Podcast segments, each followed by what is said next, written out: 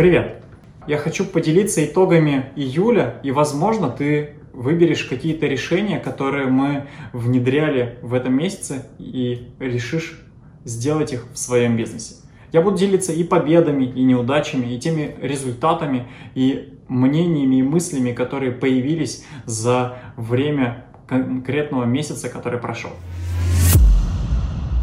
Итак, с начала этого года мы каждый месяц называем определенным фокусом этого периода.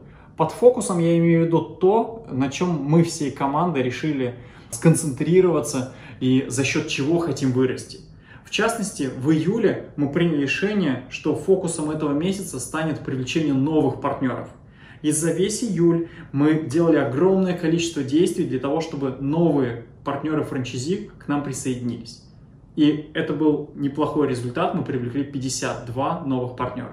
Почему именно франчайзинг?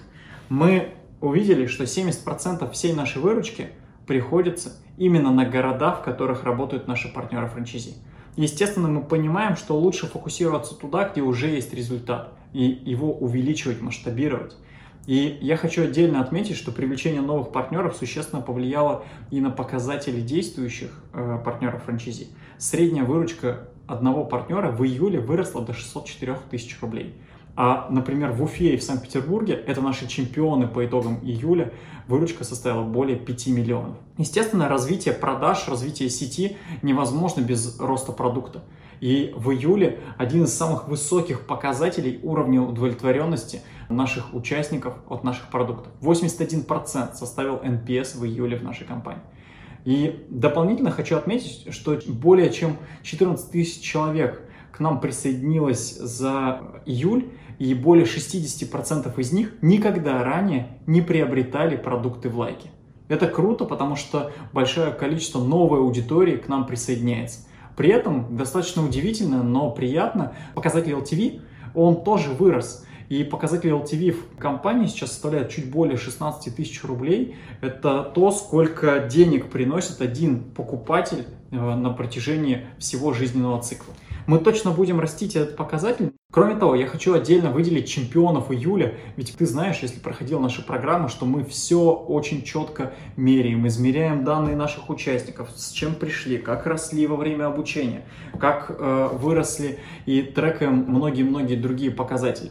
Я хочу отдельно отметить, что у нас есть несколько чемпионов, и, например, в скорости, это наш продукт полуторамесячный, флагманский продукт, аккредитованный Министерством экономического развития. Мы получили недавно лицензию на образовательную деятельность, и скоро участники скорости тоже будут получать дипломы гособразца, и это будет дополнительным бонусом для всех участников. Но пока к чемпионам.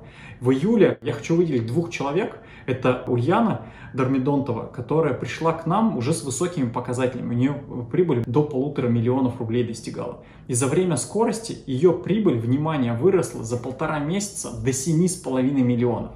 Пришел к нам и Денис. У Дениса вообще не было бизнеса, и он пришел просто с нулем, стартовал бизнес. И что гораздо еще более интересно, Денис сделал супер резкий рывок, сделал прибыль, верифицированную нами, больше 10 миллионов рублей за 1,5 месяца.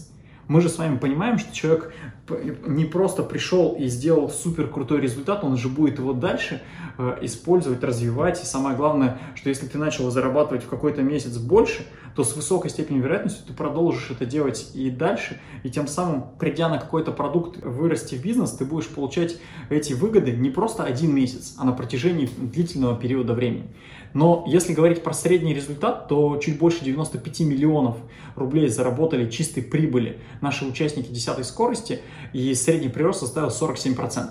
Это значит, что если участник пришел с 100 тысячами рублей чистой прибыли, то после скорости стал зарабатывать в среднем 147 тысяч рублей.